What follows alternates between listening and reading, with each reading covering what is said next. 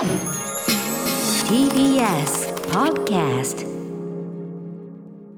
ここでサクッと、えー、ちょっとまたカルチャー情報追加というか補足というか、はい、ありがとうございます。あのー先週、えっと DVD& 動画配信データの、えっと西川亮さんをお越しいただいて、まあ、ちょうどハロウィンタイミングだったということで、あのホラーミステリーダークファンタジー系の配信ドラマシリーズが非常に充実してるんでということでいくつかご紹介いただいた中で、あのネットフリックスで配信が最近始まりましたギレルモ・デルトロの脅威の部屋という、えっとオムニバスシリーズですね。それぞれの監督が違はいう作品をこう、まあ、1時間弱とか1時間ちょっとぐらいかな。それぞれのあのあれで撮っていくというのをご紹介いただいてあの、ね、最初にギレルモ・デルトロがこう出てきてでそのいろんなそのグッズというかなちょっと珍奇な品をこう1個置いてでプラス監督の人形を置いて始めるというような、ねことをおっしゃってて、えー面白そうだなと思って、であのー順繰りに見るんじゃなくてすいませんちょっと邪道な見方なんですけどあの2話だえっと、最初の1話と4話の外見っていうのを見たんですけど、はい。最初1話目がロット36かな。でこの外見の方がすごい面白かった。1話目もすごい面白かったんですけど、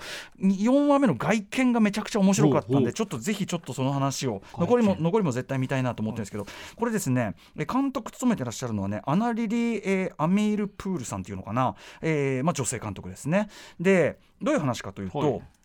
えーとまあ、女の人が銀行で働いてる女の人がいてで、まあ、ちょっとこうなんていうかな地味めっていうか、うんうん。ちょっとこう自分の見た目にコンプレックスがあったりするようなタイプ、で、えーまあ、その服装とかもまあ垢抜けなくてではしかも剥製作りが趣味だったりするんですね。ほうほう。はい、みたいな方。でも、あの警察官の、えー旦那がいてもうこの旦那すごくいい人なんですよ、はい。めちゃくちゃそういう彼女自身のことをあの、まあ、すぐに愛してる全然いい人なんです。すごい最高のパートナー。もう最初から最後までこの人はすごいいい人なんだけど。ただその銀行に勤めてて。で周りの女の人たちはいわゆるそのなんていうかな、えー、と例えば包協手術をしたりとか、えーいろんな化粧品を使ったりとかして、すごくきらびやかにこう着飾って、まあ、お金持ち実際その結婚してたりして、なんていうかな、まあ、裕福なのもあってまあきらびやかに彼女から見ると見える、はい。えー憧れてる。でなのにやっぱ彼女はそういう感じなんで、えっとちょっと仲間外れにされてる、はい。みたいな感じなんですね。でやっぱその内心それはその寂しく思ってる。であこあのああいう風になりたいと思ってたり。で、えーあるそのパーティーの時にですねみんな珍しくうちに呼ばれてその人が。で主人公がねで、まあ、なんか贈り物をあげようと思って彼女なりに、えっと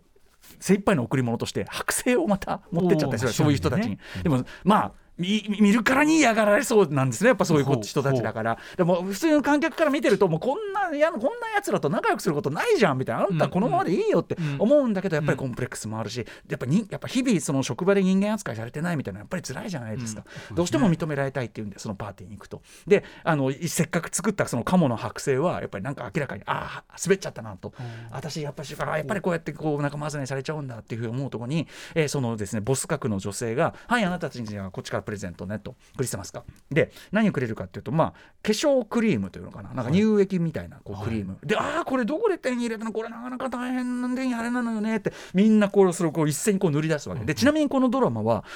変わってるのが全体が魚眼レンズみたいなちょっと歪んだ、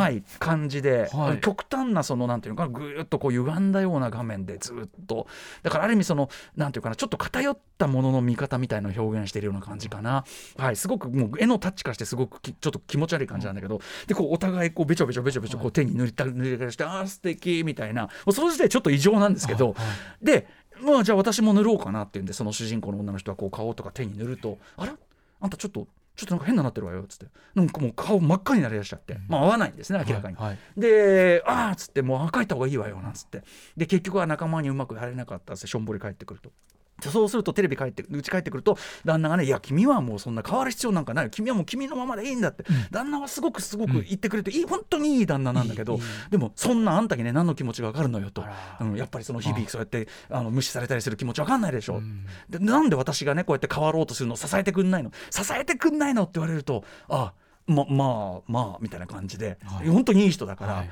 でもなんか明らかにそのなんかローションはねそのクリーム合ってないからやめた方がみたいな思うんだけど、えー、夜中ですねその彼女がですねテレビ見てるとテレビの通販番組こっちに話しかけてくるわけです。もうこれ使えない。そのさっき自分が塗って赤くなっちゃったその通あのそのまさにそのローション、はい、クリームみたいなのを売りつけようとしてこうやってくるわけです。で彼女は自分だけにそのテレビが話しかけてくる幻影というかな、それを見るわけです。仲間外れにされて辛いでしょと。ね変わりたいならこれだと。えでも私かゆみがあったりするテレビまず私テレビに向かって喋ったりするような人間じゃないんだけどみたいな。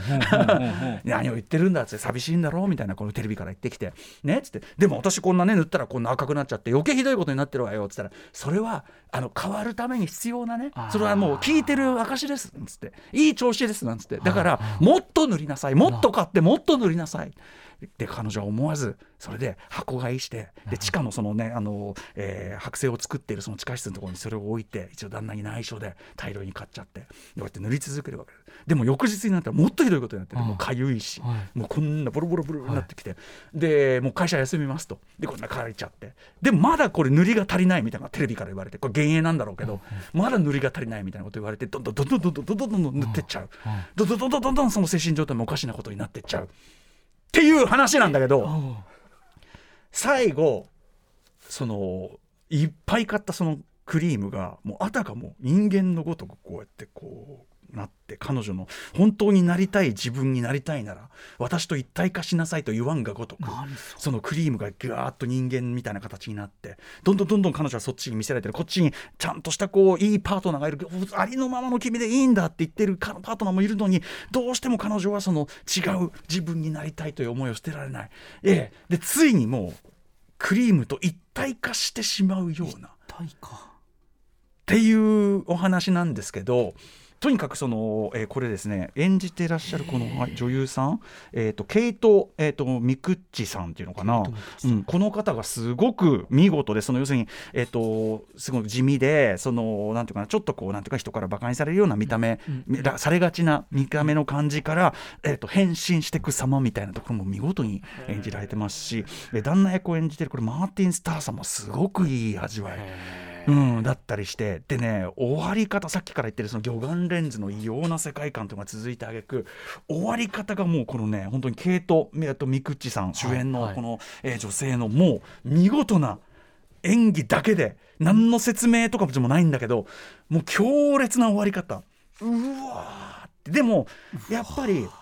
これってやっぱり、まあ、ルッキズムの問題っていうのかな、はい、外見というものに僕ら自身その外見にとらわれてやっぱよく見られたいし、はい、うんでああいう人になりたいみたいなうん、自分のもともと持ってるものっていうのにコンプレックス持って自分自己否定する気持ちどっかにあったりするじゃない？わかりますね。ね、はい、でその例えば人によっては服だったり人によっては化粧品だったりで、うん、なんとかそのイメージに近づきたいとする。はい。はい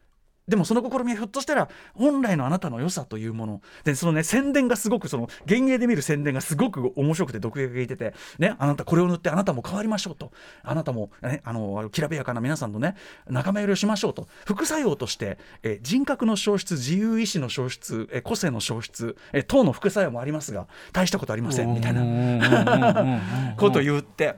でも誰もがそのコンプレックスってやっぱりあると思うから、ね、だから彼女の気持ちもすごいわかるし。はい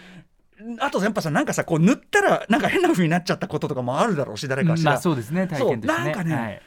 やっぱりその分かる感じもしつつでもこの旦那本当にいい人だからこの人の言うこと聞きなよ。だからすぐそばにいるちゃんと自分を見てくれる人のことより幻影の方を見てしまう今の我々というのもあるかもしれないし。というねあのこの一編だけとっても見事な外見というこの話で監督もすごい才能あると思ったこの、えー、アナ・リリー、えーと、アミール・プールっていうのかな方ですかね。はい。さすがあのデルトロがだから、まあ、ピックアップしてね、うんうん、あのー、ここに置いてるわけなんでさすがかなと思いました。まだ1話だけしか見てないんですけどあ違う違う2話あのロット36というので、はい、あの1話目もねすごいあのー、面白かったですけどまずはこの外見がすごく、えー